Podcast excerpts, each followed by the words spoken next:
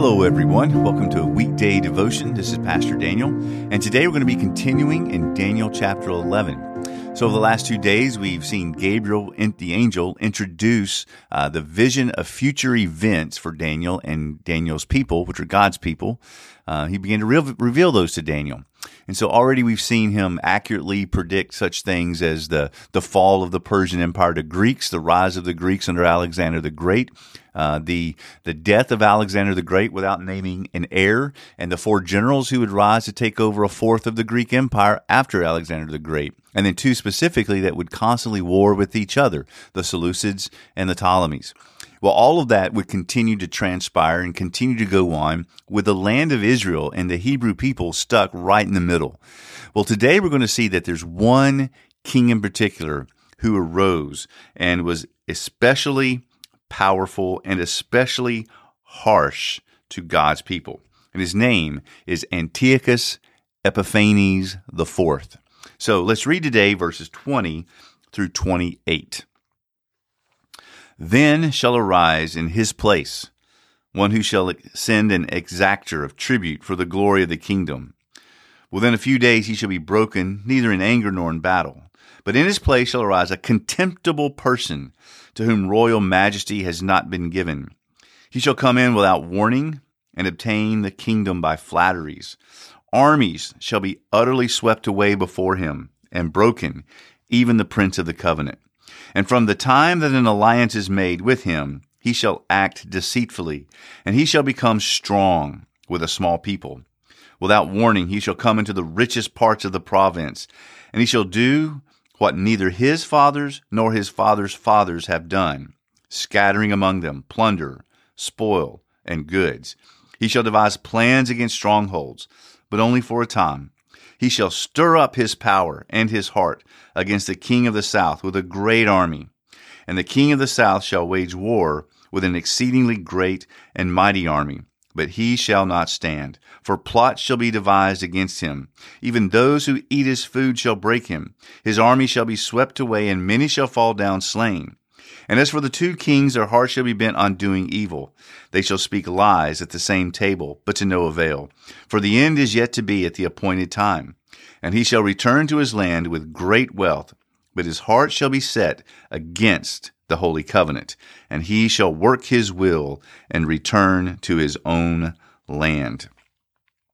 All right. Well, we mentioned we're be talking about here this Antiochus Epiphanes the fourth, who actually uh, becomes king, um, not by royal means, but instead um, through flattery. And that's exactly what we see happen. He was not heir to the throne in any way. Although he was of the royal family, he was not in line to get the throne, but he kind of just took it and usurped it and kind of uh, worked his way in through political maneuvering and, like it says, flatteries. But Antiochus Epiphanes, as we see today, but then really also see tomorrow, it says here at the end that he um, he has set his heart against the holy covenant more than all of his predecessors, Antiochus Epiphanes wasn't just doing battle in the land of Israel. He wanted to subjugate the Hebrew people, not just to the Greek Empire, but also to the Greek religion. So he goes in in the temple that's, that had been rebuilt in the, days of Zerubbabel and uh, was pretty pretty new, relatively new, just a couple of hundred years old.